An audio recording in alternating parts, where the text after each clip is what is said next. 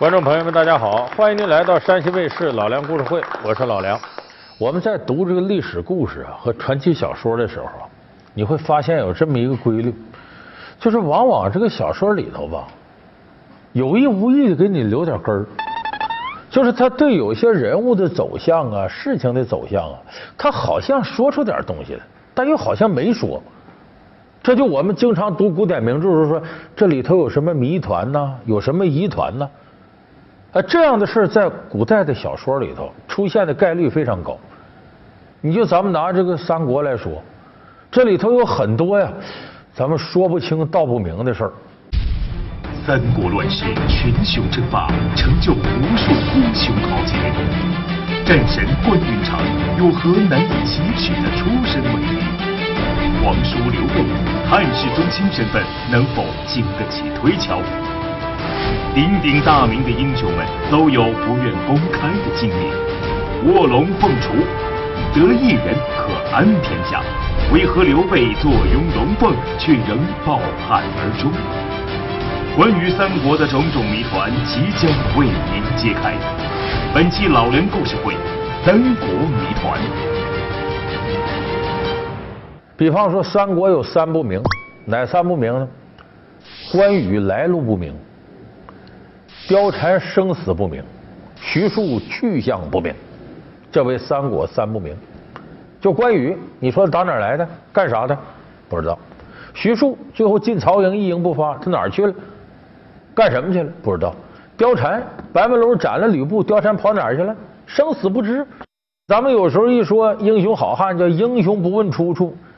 其实多数人一提起英雄，都想知道他呃从哪儿来的，到哪儿去了。所以咱们今天就扒一扒《三国演义》里边这些英雄的出处到底是哪儿？关羽来路不明，徐庶去向不明。三国之中到底有多少未解谜团？刘备的皇叔身份究竟从何而来？袁绍与曹操有着怎样的尴尬出身？老梁故事会为您讲述三国谜团英雄的来龙去脉。咱们先得说呢，三不明头一位关羽，关云长来路不明。有人说不能算来路不明吧？你看《三国演义》里写，这个刘备、关羽、张飞，这是在这个涿州一带，就张飞他老家那儿。说张飞卖肉嘛，刘备卖草鞋。说关羽也做点小买卖，这仨人这么就认识了，脾气相投。说问你这从哪儿来？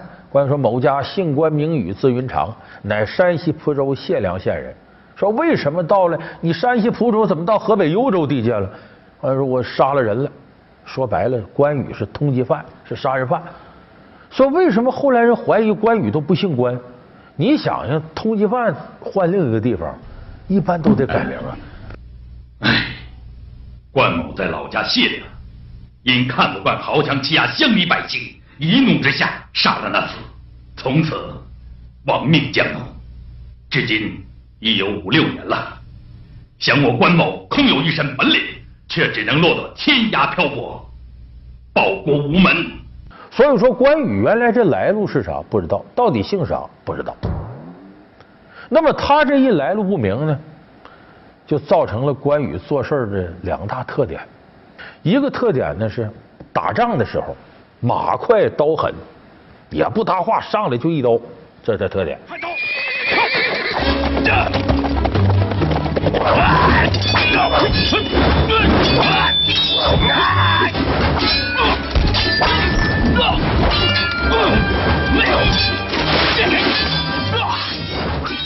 第二个是呢，关羽平常的生活状态，什么状态呢？善待祖武而骄于士大夫，就是他对下面人特别好，善待祖武底下人。骄于士大夫，反而是名门望族的人，他在你面前很骄，瞧不起你。反说这具体怎么解释呢？咱们先说这马快刀狠。说马快刀狠跟他来路不明有什么关系？这个过去打仗啊，咱们听评书都知道。比方说两军阵前，咵咵咵咵咵，两军对垒，两个大将出来了，其中一个先说话，一横刀，来人报上姓名，某家刀下不死无名之鬼。所以有这句话，因为我这是有名的大将啊，我这刀底下不死无名之鬼，跟我打仗你得有资格，凭什么两军对垒咱俩打呀？某家刀下不死无名之鬼，你报上名来。城上的小子们，给我听好了，我是前将军华雄，奉相国之命前来讨伐叛贼。如果你们谁能将曹操狗贼的头颅给我提上来，我将免你们不死。那这关羽怎么报呢？我举个例子吧，《三国演义》一开始，十八路诸侯讨董卓有一折，关云长温酒斩华雄，他怎么斩的呢？打马扬鞭上阵了，往前咔咔咔咔咔咔走，华雄对面一看来个人，华雄习惯了啊，某乃董卓帐下都督华雄啊，来人通名。关羽怎么通名啊？啊，我乃山西杀人犯，现在在刘备手底下，一个小小马弓手关云长，他能报得出去吗？所以这时候他只能不吱声，打着马，咔咔咔往前。这华雄一看，这人怎么不报号啊？哪有这么干的？这什么呀？是怕我耳朵聋，走跟前说呀？还是他耳朵聋没听见呢？等一会儿吧。这一等着，这功夫，华雄还等着关羽报号呢。哪想到关羽走到跟前，青龙偃刀一横，嘁咔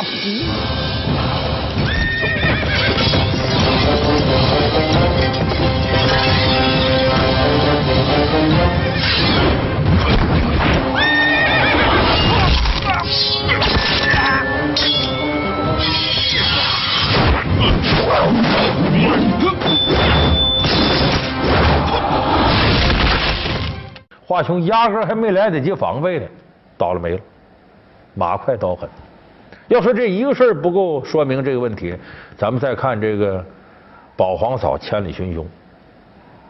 这关云长呢，徐州失散了，保两个皇嫂，没办法投降曹操。屯土山关公岳三世说好了，我知道我哥哥在哪儿，带皇嫂就得去。曹操爱才同意了，就这么着呢。这不后来这个呃，他得报答曹操啊。说这个他不知道自己哥哥在袁绍那，就是袁这曹操对我这么好，俩皇嫂好吃好喝，对自己上马赠金下马赠银，我得报答你。所以曹操跟袁绍打仗呢，关云长阵前效力。说对面呢有个狠的角色，河北颜良，厉害。关羽说：“我宰他去。”提刀上马，颜良这也报号：“末将同名，某家乃河北名将颜良。”他为啥报号呢？河北名将颜良，颜良这个门第很厉害，战国时候人家就是武将，说白了很威风。你让这关羽报号，关羽咋报啊？说历史上某乃山西杀人犯关云长，再接着报一个，前两天刚投降曹操，我来了，都不大光彩。所以关公还是闷声发大财。哎，这个跨马提刀，咵咵到跟前儿颜良等他报号呢，扑嚓一刀把颜良给杀了。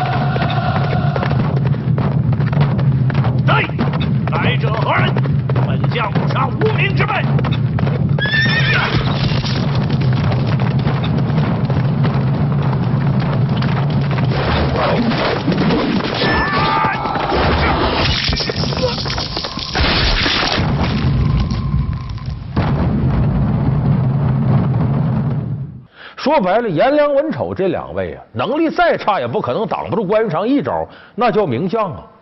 但这哥俩活该死在哪儿呢？就十八路诸侯讨董卓的时候，这俩不被袁绍支出去运粮草了吗？他要在现场看着关公怎么杀华雄，后来不至于这么死。哪想到关公不按套路出牌，直接也不报号就干？为啥？他没法报，来路不明，出身低微，所以这是杀人上马快刀狠。咱们再看他做事上，咱们说善待足而教于士大，啥意思？他自己呀。出身低微，你就记住，这个出身低微的人能耐大的，往往越是这样，他越骄傲。他为啥骄傲？他自己骨子里自卑。我不是名门望族，我偏偏瞧不起你们望族，用这种自傲来掩盖自卑。你看关公镇守荆州的时候，孙权当然也没怎么安好心，但是他也想啊，跟关羽套套近乎。就孙权呢，给关公去了一封信，让这个呃诸葛亮的哥哥诸葛瑾下书，说什么意思呢？就说。那个我呀，我儿子到了这个大婚年龄了，听说这个将军有个女儿，我们两家想拉拉手结亲，可是这个时候关羽怎么说的呢？他说这话令人发指，不同意。说儿女亲事你不同意也就罢了，来一句什么呢？就是虎女岂能配犬子？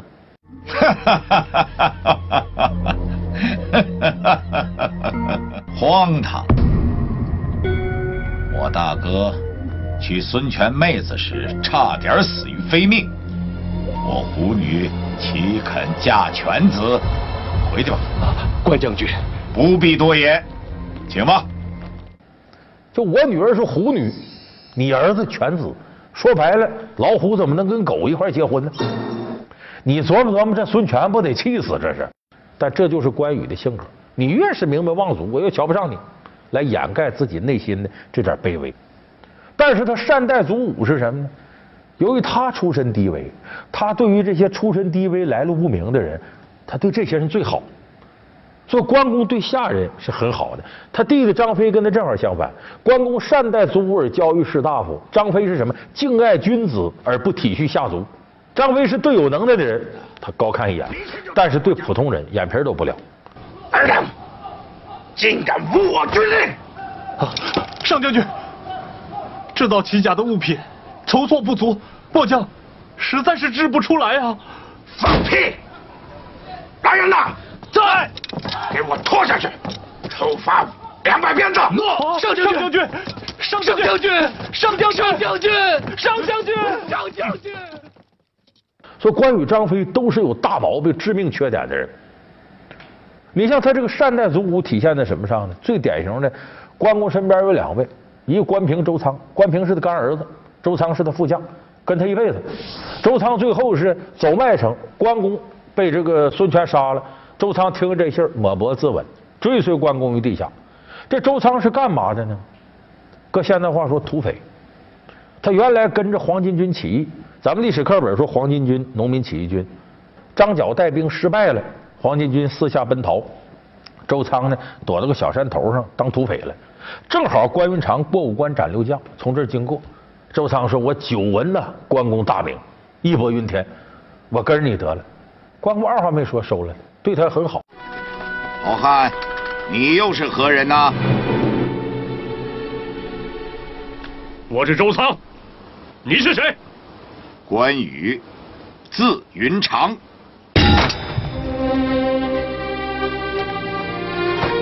将军，我终于亲眼见到你了，将军。壮士，壮士，起来，快快请起。关某。受之不起啊！将军，在下本是黄巾旧部，跟张角征战的时候就听过将军的威名，你收下我吧。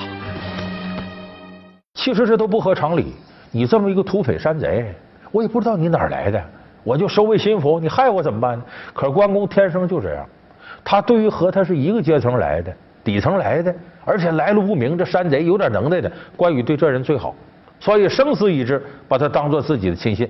所以说，就是关公这来路不明啊，造就了他后来的行事特点，而他这些行事特点，直接也铸成了关公的命运。好好的这上，死也死在这上。所以这是个来路不明。还有一不明呢，咱说徐庶，徐庶下落不明。说这徐庶怎么来的呢？其实也不太清楚。说他一个谋士有什么来路不明的一个读书人呢？不是那样。他其实和关公一样，原来也好武。你咱有人说说这个谋士一般好像体格都不太好。你诸葛亮、五丈原、杨兴啊，摆这个七星灯，哎呦都都那那是都要吐血了。说就是有点谋略的武将，体格也不好。你看周瑜，啪啦啦，大旗迎风招展，一想，哎呦，这风是西北风啊，这要火烧战船得烧到我呀！一来气，一口血吐那儿去，好像有点谋略，人体格都不太好。而傻了吧唧、没心没肺的武将，体格好。那是不是这样？不是这样。咱们以前老梁故事会里说过李白。李白大诗人吧，可是李白十五仗剑游，十五岁拿把宝剑游览天下，而且剑术很高，在当时高手里还排过第二。李白有武功，徐庶也是这么个人，小的时候也是拿一把剑行侠仗义，反正到哪儿看哪个贪官污吏不行，我半夜三更就把你宰了。说白了，那是东汉末年的蝙蝠侠，这徐庶。后来这徐庶不就是这个？呃，曹操威胁他，把他母亲抓起来吗徐庶是个孝子。曹操有个特点，他非常喜欢忠义之人。你像关羽、赵云、徐庶，他喜欢这样，他不大喜欢那些呀就不怎么太中意的人。你像包括张飞，包括诸葛亮，他一提张飞，那都是村夫；诸葛亮，诸葛村夫更如此。所以他喜欢徐庶，他就把一打听徐庶有个老母亲，他把他老母亲抓来了，以此为要挟。曹操派人把我母亲抓进了许昌，下了大牢。主公，这是我母亲在牢里的手书，说我如不归降曹操，曹操就要把我母亲架到火炉上，活生生烤死。恕我无力，我要前往许昌，以身赎母。徐庶没办法，忠孝不能两全。主公啊，我只能是救我母亲，我得投曹操。但有一样，我答应你。我进曹营一言不发，我终生不为曹操献一计。他，这是徐庶的承诺。走的时候，徐庶还向他推荐了诸葛亮。诸葛孔明者，卧龙也。徐庶对诸葛亮啊能耐定位很准确，说吾之于孔明啊，我跟孔明相比，有萤火之于日月耳，跟萤火虫的屁股跟月亮比似的，我这能量差多了。此人才华比君如何？那我比他。那真是驽马比麒麟，寒鸦比凤凰。此人有惊天伟地之才，堪称天下第一人。当真？千真万确。此人姓诸葛，字孔明。那么说，后来徐庶到底哪儿去了？下落不明呢？也是给曹操出个主意的事什么主意呢？我们都知道，庞统庞士元。不是石苦肉献连环，借东风烧战船吗？连环计就庞士元献的。当时还有黄盖、黄汉生下诈降书，有这些条件，赤壁之战才能成功。那么说这事儿跟徐庶有什么关系呢？庞统献了连环计，他得回去，走到江边想驾一叶扁舟回去。刚走到江边上船，背后啪有人攥住他了。好你个庞统，前有黄汉升下诈降书，后有你来献连环计，你是恨曹公八十三万兵丁不死啊？把庞统吓得魂飞天外，这还了得？这高人给我点破了，回身一看，熟人徐庶、徐元直。哎呀，徐庶，你可别跟我闹啊！你要跟曹操说，我可就死定了。这时候徐庶说：“我不说是不说，我本来也不想给他说一句话，出一条计策。可是我们可都在这船上呢。若是东吴势大，一用火攻，我等玉石俱焚呐！你全得玩完了。你得给我出个计策，我怎么跑？”庞统说：“你这样，你跟曹操就说呀，八十三万兵丁把家底儿都带出来了，在江南这块久逆战阵，这打这么长时间仗了，西北一带。”马腾、马超父子骁勇善战，若是袭你许昌后路，你老家不完了？这样的话，曹操必然派你过去，来给调解这些事儿，让你去守西凉去，你不就躲了吗？哎，徐庶一看这主意高，第二天就给曹操出这么主意。曹操一看，那这样你就去吧。后来据说把徐庶就派到西北去了。可是后来，就这火烧赤壁之后。已经成三足鼎立之势了。有一段反西凉，就是虽然前面把马腾害死了，但马超和他叔父韩遂反的时候，半点都没有提徐庶的事儿，就不知道他干啥去了。所以关云长来路不明，徐元之去向不明。那么咱们说这是刘备手底下的文臣武将，其实刘备本身也来路不明。有人说怎么来路不明？经济不畅吗？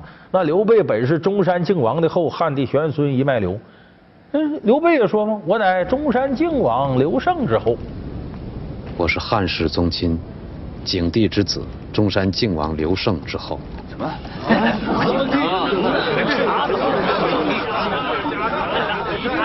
请问，足下从何而来？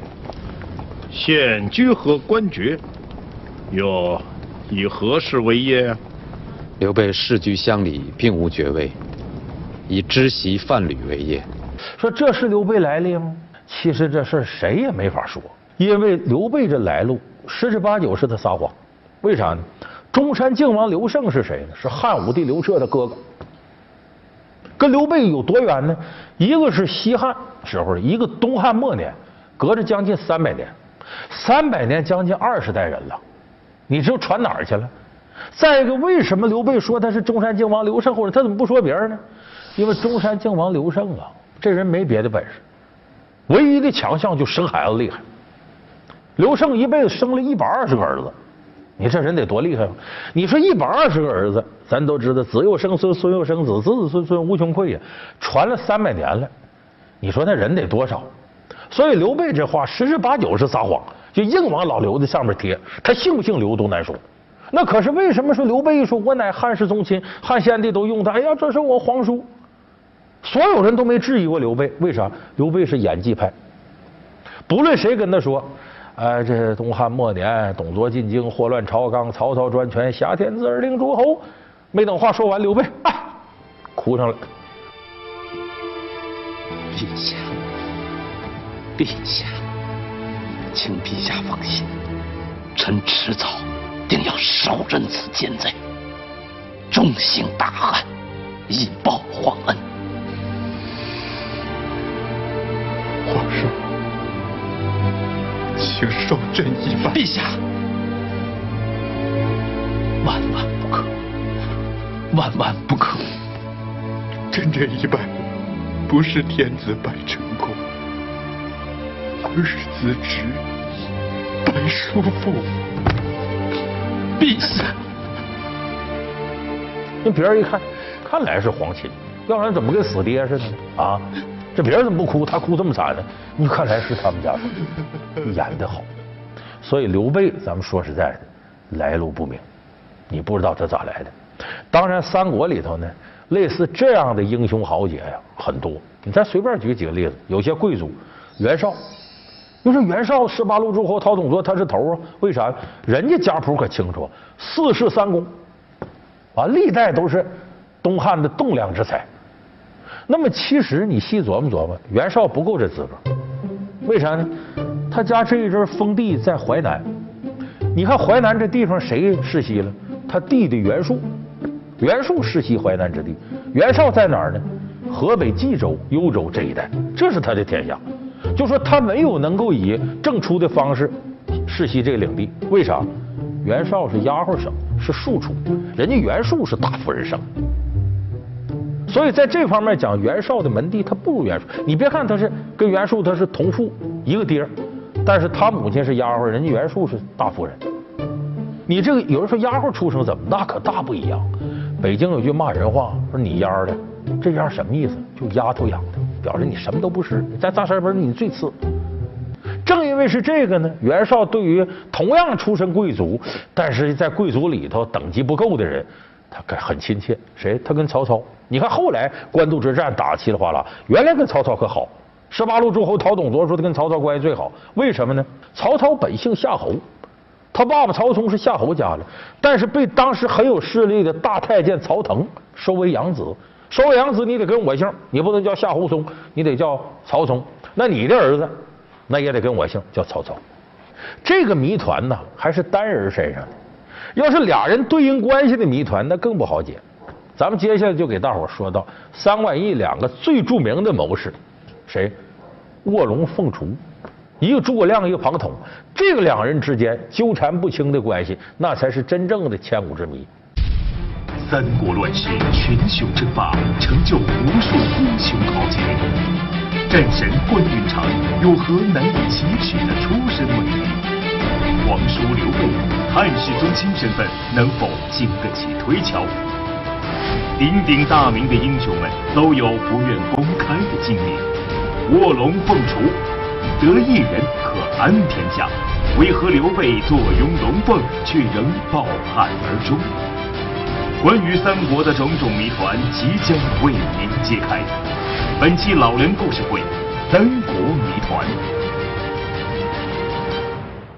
今天呢，咱们给大伙讲的是呢《三国演义》里几位啊，这来路不明的千古谜团。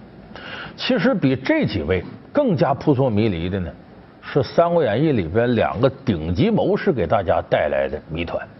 哪俩顶级谋士呢？咱们都知道有句话叫“伏龙凤雏，得一人安天下”。伏龙谁呢？就是卧龙诸葛亮。凤雏谁呢？庞统庞士元。这话是怎么来的呢？其实就是未出茅庐便知三分天下，名声老早就在外头。他说刘备啊，当初这东躲西藏的，就跑到个小山村，碰着一位隐居的世外高人，这个人谁叫水镜先生司马徽？司马徽留刘备住宿，第二天刘备走的时候，他告诉刘备，叫伏龙凤雏，得一人安天下。这俩人你要得了一个，那天下都是你的。所以正因为这一句话，《三国演义》里边两个顶级的谋士诸葛亮、庞统，这才结下了千古奇缘。咱们这期不光说他俩之间的关系，更主要一点，咱得比一比，说伏龙凤雏这俩谁能耐大、本领高？再一个。告诉刘备得一人安天下。后来刘备这俩人都得了，最后天下也不是他的。咱都知道三国归晋吗？其实等于让曹操那会儿都给灭了。这是什么原因？卧龙凤雏本是齐名天下，但诸葛亮能让刘备三顾茅庐，而庞统毛遂自荐，却要从县官做起。龙凤之间到底有着怎样的明争暗斗？老梁故事会为您讲述三国谜团、三国谋士的龙凤之争。咱们先得说一个话题，就是诸葛亮和庞统这两个人在《三国演义》里分量差别太大。一个是呢黯然登场，一个是闪亮登场。何谓闪亮登场呢？诸葛亮那谱得多大？刘备三顾茅庐才把他请出来。说为什么是这样呢？首先，我们说诸葛亮在搞营销上、推销自己上远胜于庞统。你看诸葛亮怎么推销的？咱们这个隆中对一开篇叫“亮躬耕龙母，号为梁甫音”，每次比喻管仲、乐毅，诗人莫之许也。为柏陵崔州平，颍川徐庶元直，与亮友善，蔚为谢然。就说诸葛亮躬耕龙亩，在南阳卧龙岗啊当个农民，其实他不干活，下边有长工的，号为梁甫音，没事啊。唱个曲儿，写个诗词啊，弹弹琴，嘴里哼哼梁甫音，这这上古时候的乐曲。请笑。哎，刚才所唱民谣是何人所作？哦，是卧龙岗上的卧龙先生所作。卧龙先生啊，就是诸葛亮。哎，正是。哦，好，那请问卧龙岗距此有多远？呃，由此往北。十二三里以外就是。哦，多谢了。哎，不用谢。每次比喻管仲、乐毅，就我呀，好比春秋时候的宰相管仲，战国时候的治世能人乐毅，我好比这两位。他你可别小瞧，这是他自我营销非常高明的方法。为啥？诸葛亮周围啊，这不都是农民吗？种田的。诸葛亮专门对这些农民搞自我营销，给他造势。如果他要跟知识分子造势，文人相轻不一定捧他。他跟农民怎么造势呢？他天天摇着鹅毛羽扇，人家农民都在锄禾日当午，汗滴禾下土。他大中午出来了，摇着羽扇转悠。而且诸葛亮美男子长得还漂亮，这农民一看，这人也在咱这住，怎么不种地呢？天天摇着扇子直晃荡，还长得还挺漂亮，这是大仙儿啊！这农民一看跟我们不一样，说明这个人是高人。你看那金城武演诸葛亮，你为什么摇羽扇呢？我为了保持冷静。都督，这位就是诸葛先生。周都督，苏阳，这么冷还扇扇子？我需要随时保持冷静，这习惯一直改不了。你不像是个不冷静的人。而且呢，他跟周围宣传说这个人自比管仲、乐毅。说管仲谁呀？呃，齐桓公时候的丞相、宰相啊，哟，他跟那大官一样。农民眼里他就认这官啊，说这人跟那大官一样，这可是能人了不起。所以你看，刘备三顾茅庐时一打听，说诸葛亮什么？农民都说了不起，管仲大官，怎么了不起也不知道。就说诸葛亮在这个时候已经在周围的社会舆论当中把自己推销出去了。他搞营销很有一套。再你看刘备三顾茅庐。其实诸葛亮憋一肚子劲儿想跟刘备干，但为啥一顾茅庐、二顾茅庐他不同意，甚至不见面呢？这就是技巧，让你觉得你得到我不容易，那你就得加倍珍惜我。所以诸葛亮在这方面的情商、营销水平非常高。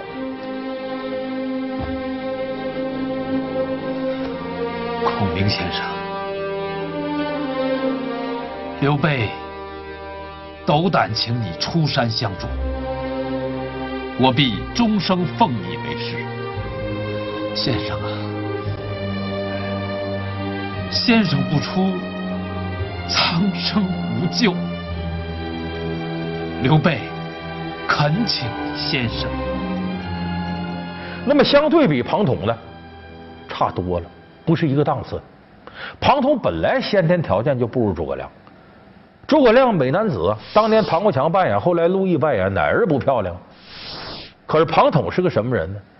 粗眉毛，这眉毛特别粗，短胡子，黑脸鼻子往上翻翻着，啊，就地道的丑男。长得难看，而在营销自己上，他也差远了。你看庞统呢，原来呢到这几个地方走过，说白了应聘去，先到哪儿呢？到江东找孙权。这个过程就特别失败，说白了等于面试官招聘。那孙权主子，孙权上人就问你了，呃，你治何经典呐？意思是你是儒家呀、道家、法家、阴阳家、纵横家呀？哪个流派的？拿哪个大学毕业证书啊？谁是你师傅？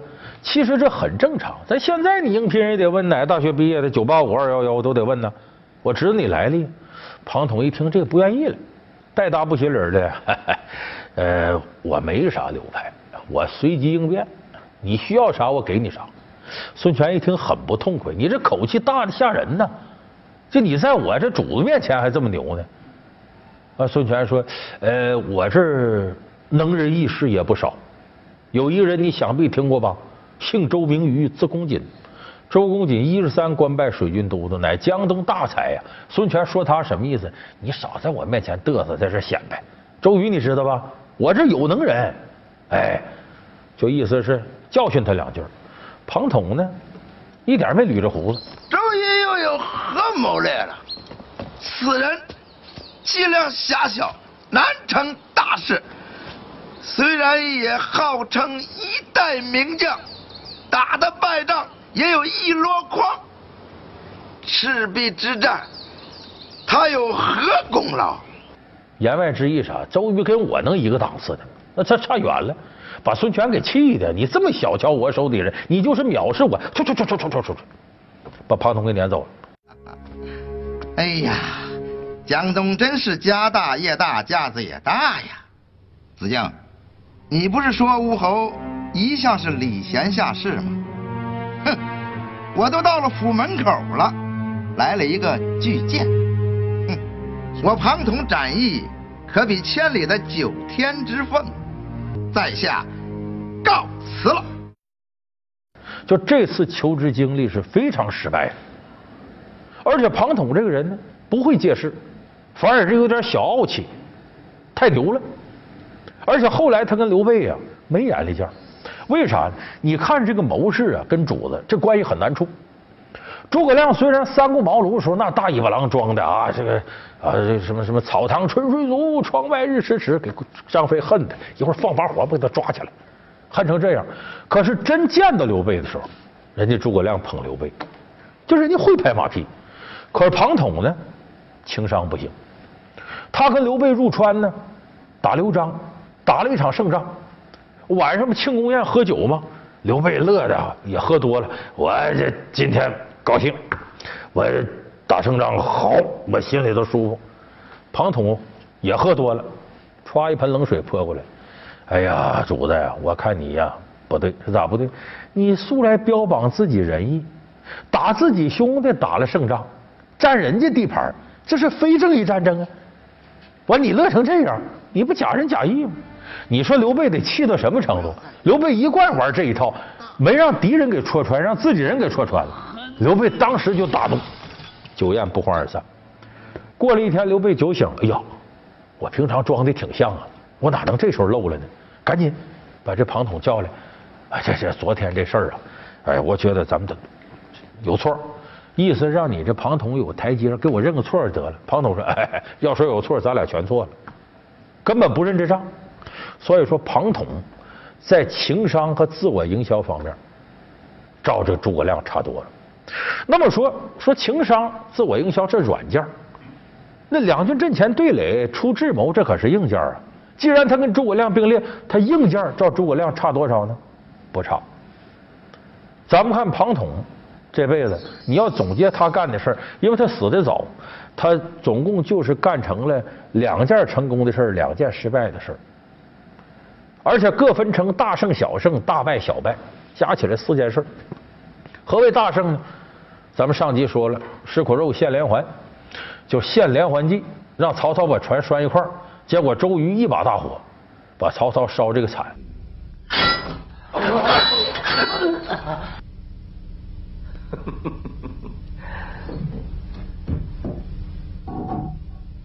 如能将大小战船搭配成排，或三十为一排，或五十为一排，首尾用铁环连锁，上铺宽大木板，此等连环战船，任它风浪潮水上下，又有何惧？各位将军，哎，酒宴散后，立即召世人先生计谋，连夜换军中铁匠打造连环大钉，左部船舰。是。这没有庞统献连环计，火烧赤壁不会有这么大的胜。这是庞统很漂亮的一件事。小胜是什么呢？前面我说拿着两封推荐信见刘备，不拿出来。刘备也不知道是，都知你庞统名气大，可是我现在我身边有诸葛亮啊，那怎么整？这么着吧，试试你多大能耐嘛，给他派一个百里地的小县城，当着县令去。主公，龙广虽有才学。但是不知是否有治国之才，不如先让他做个县令，看看是否有真才实学。如果有真学问，再重用也不迟。好，你是主考官，就按你的意思办，让龙广先生出任耒阳县令。遵命。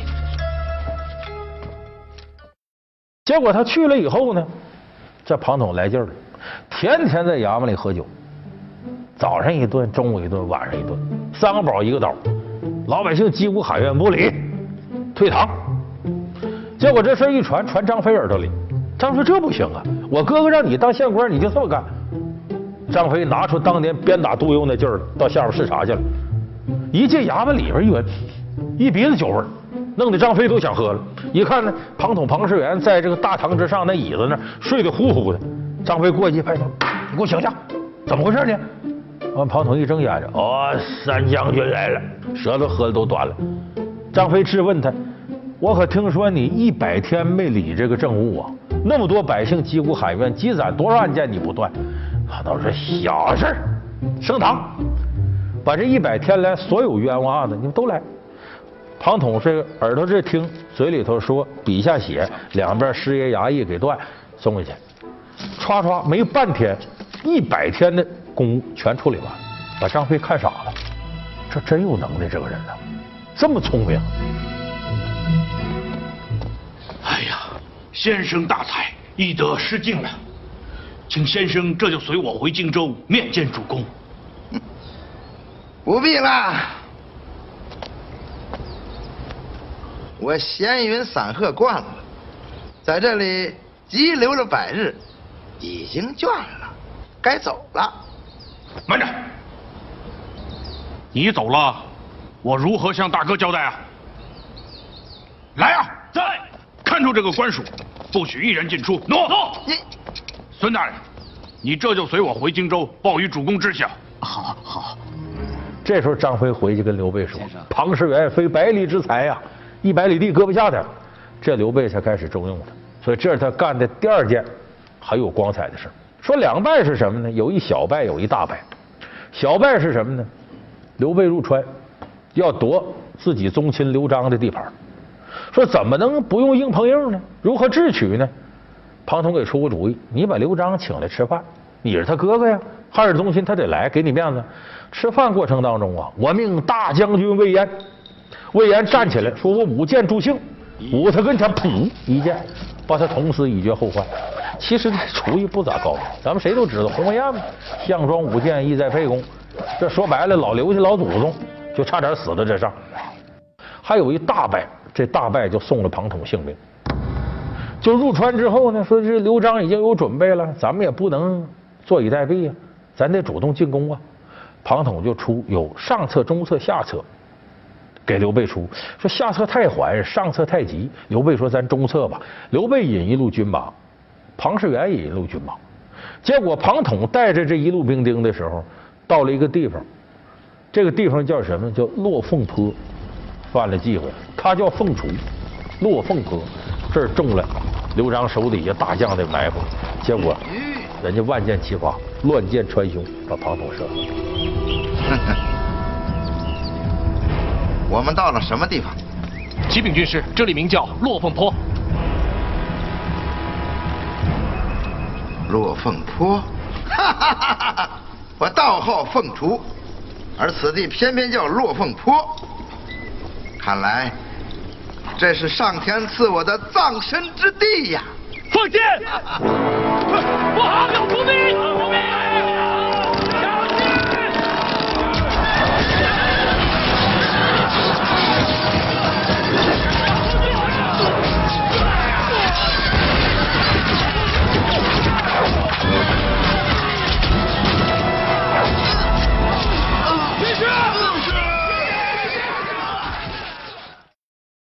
所以当然这个呢是有点迷信，说诸葛亮死的五丈原，庞统死的落凤坡啊。你要如果把庞统这几件事综合在一块看呢，庞统的智商不比诸葛亮差，计谋上挺厉害。那么也就是说，硬件他不比诸葛亮差，软件要弱于诸葛亮。那么这事儿我们就要解释一个谜团了。司马徽说了。伏龙凤雏得一人安天下，刘备这俩都得了，为什么没有安天下？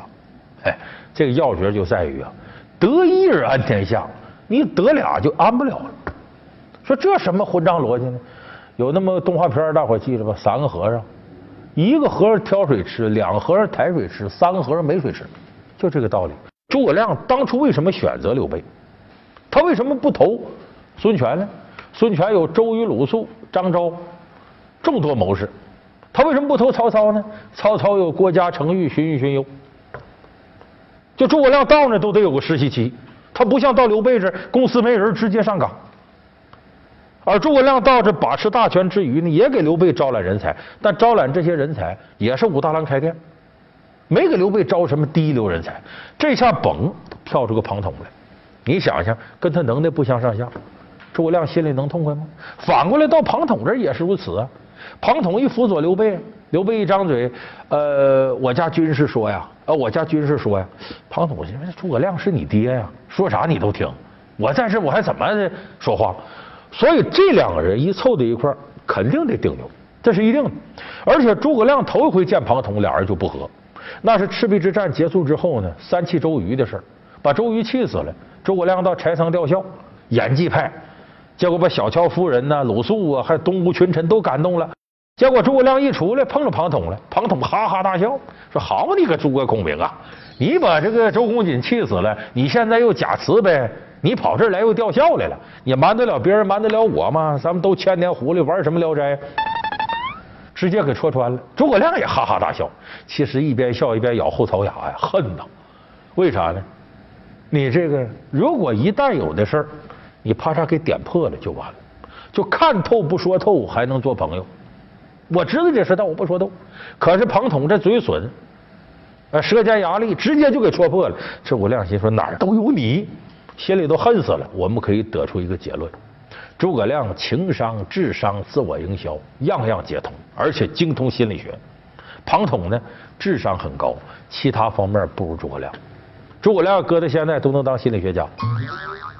就说诸葛亮的综合能力好于庞统，当然咱们不是说在这儿呢要学习诸葛亮啊这些阴谋诡计呀怎么害人呢怎么算计啊这是次要的，最主要诸葛亮这个人呢谦虚冷静审时度势，而且不招人烦，不像庞统有时候戳人肺管子。